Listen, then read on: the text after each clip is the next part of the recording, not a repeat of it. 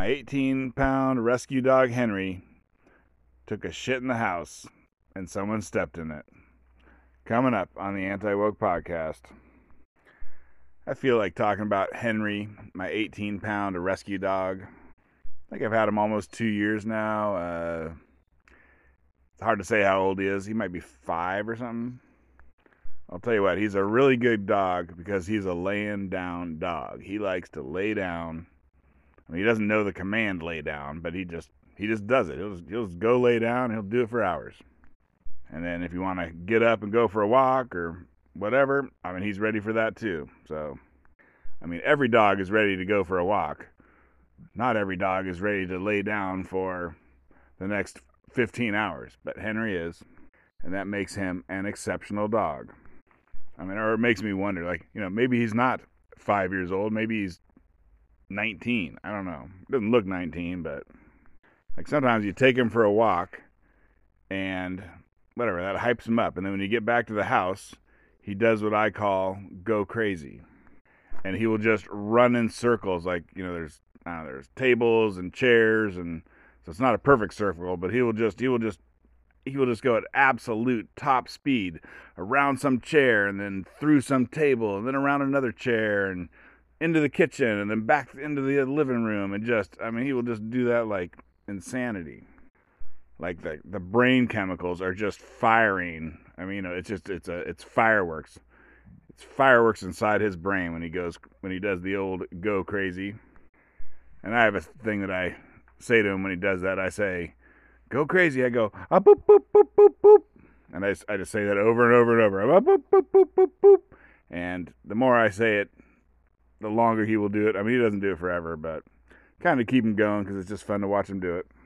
And he'll go from like the rugs to the, you know, the slick part of the floor. And, you know, he, I mean, he'll get, he'll get sideways like his... He can't make the turn because he can't get enough grip on the slick side of the store, floor, so it's like a car, you know, that's like the back end of the car is like peeling out or whatever. And I don't have carpet, I have like rugs, and they're all small rugs. They're, um, I forget what they're called. They're not knitted or crocheted, but basically you take strips of cloth, like, I don't know, maybe you take, um, whatever. You go to the, uh, the way these rugs were made is you go to the free box in the old hippie days, you know, in the seventies.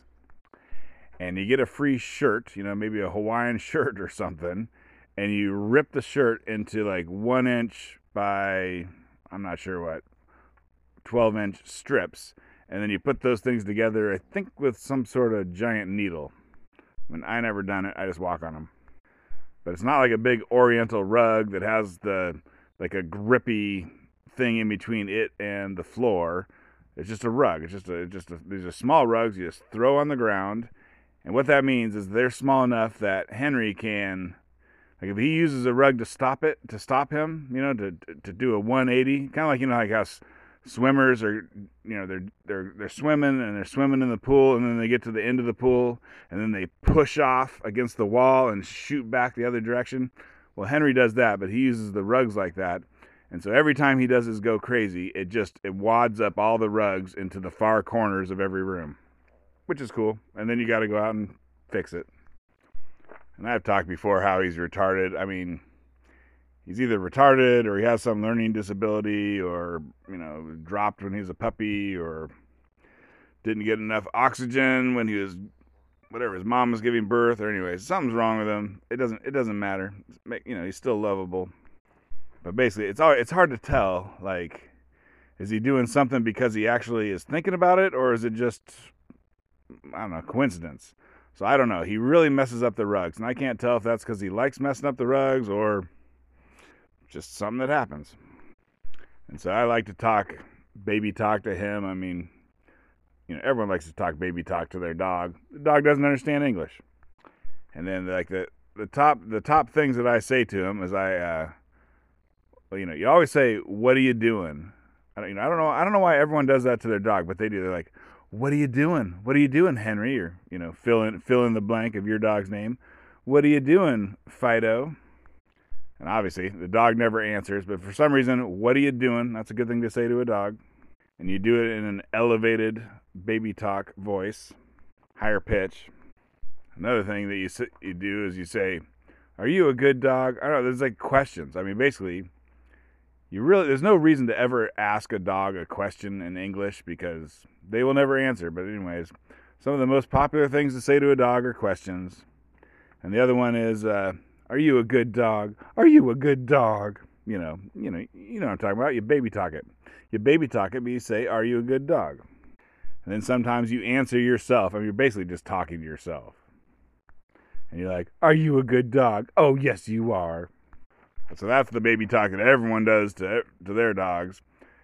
But then, you know, I like to have a little, uh, whatever, whatever. I, I, you know, I, uh, I cut my own path through the jungle. I fly my own route through the air. I follow my own compass. I'm not sure. There's some saying that I can't think of right now. But anyways, it's like, you know, it's like, I'm my own man. So when it comes to baby talk with my dog. And so what I like to say to him is I like to, I like to say dogga bogga and booza wooza. You know, maybe I like to be like scratching his butt and be like, oh, dogga bogga, dogga bogga. Or, oh, booza wooza, booza wooza.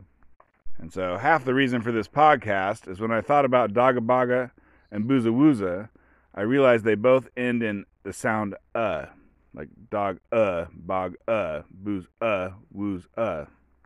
And this is kind of a linguistic thing. I mean, I don't know jack about linguistics, but uh, I think it's not coincidence that my baby talk ended up in the uh sound. And I was thinking, because, you know, sometimes people will call their dog, they'll call their dog a doggo. Like that's, you know, that's a famous thing.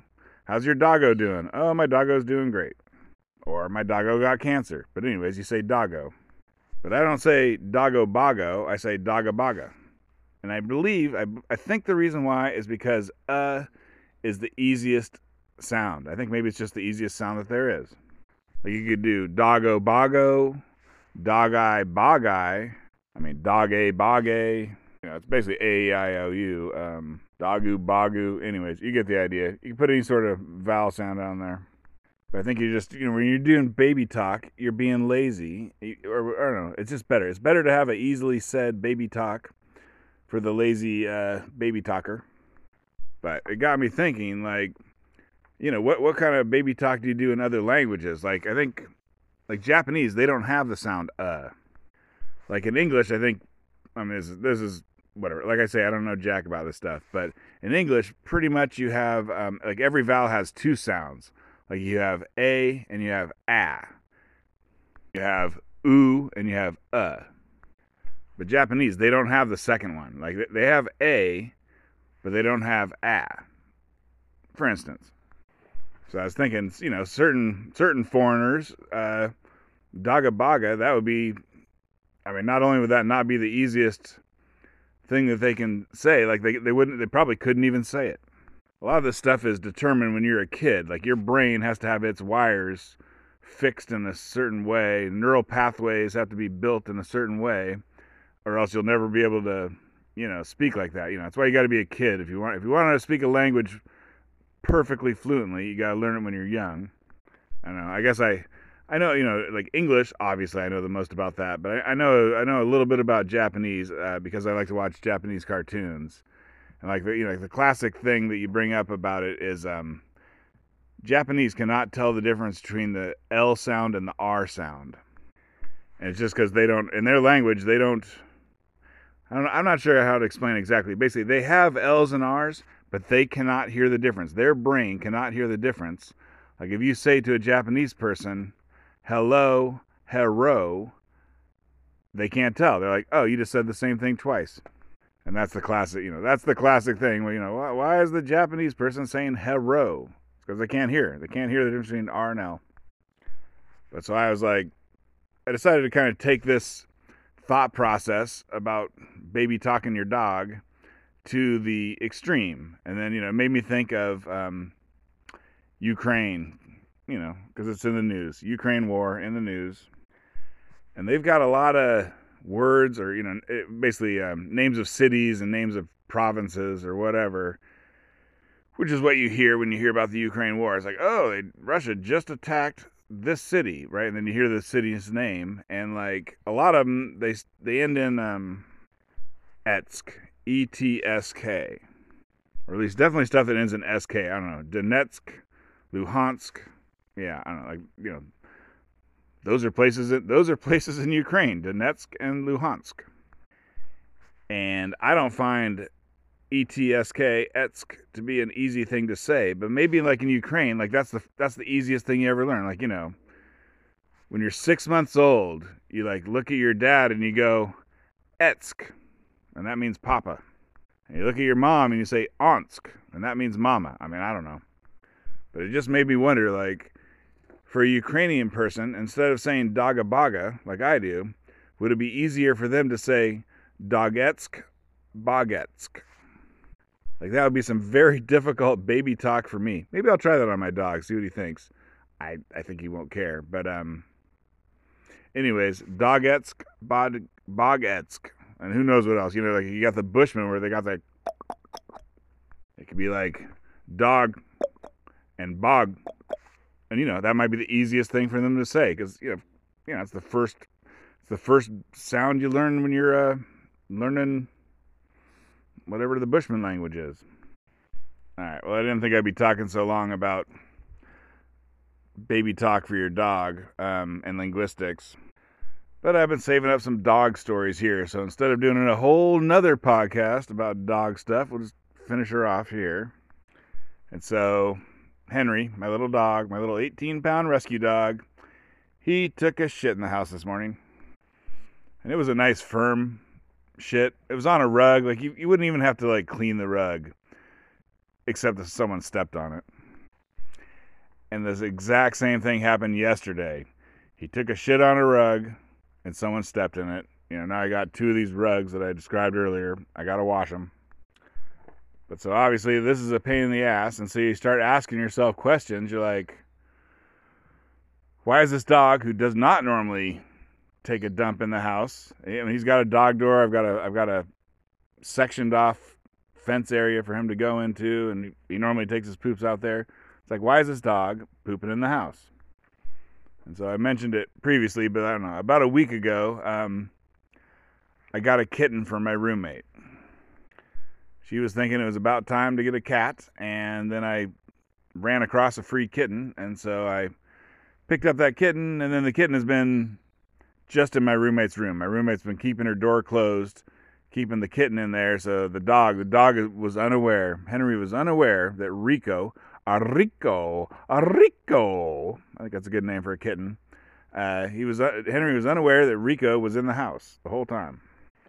But, you know, eventually you got to introduce the various pets to each other, and so my roommate put Rico in a pet carrier box thing, and, you know, whatever, set it down, and then let Henry look at it, and he looked at it, and he looked at it, and he side-eyed it, he side-glanced it, uh, he's not a fan, and then we just took the cat away from there, so that's like, whatever.